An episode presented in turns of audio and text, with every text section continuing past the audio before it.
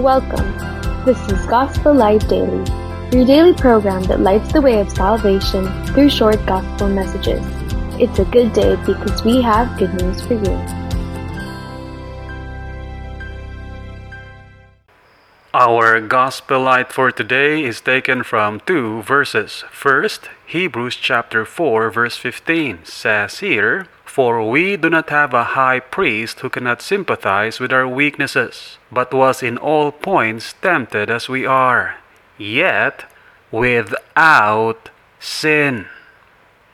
Second, Romans chapter 3 verse 28, For we reckon that a man is justified by faith without works of law. These two verses tell us about the nature of the Savior and of salvation. The Savior was without sin, and salvation is without works. The Lord Jesus would be disqualified as a Savior if we can find one single blot of sin in His record. In the same way, there would be no salvation for a sinner who adds even one single work to the equation of salvation.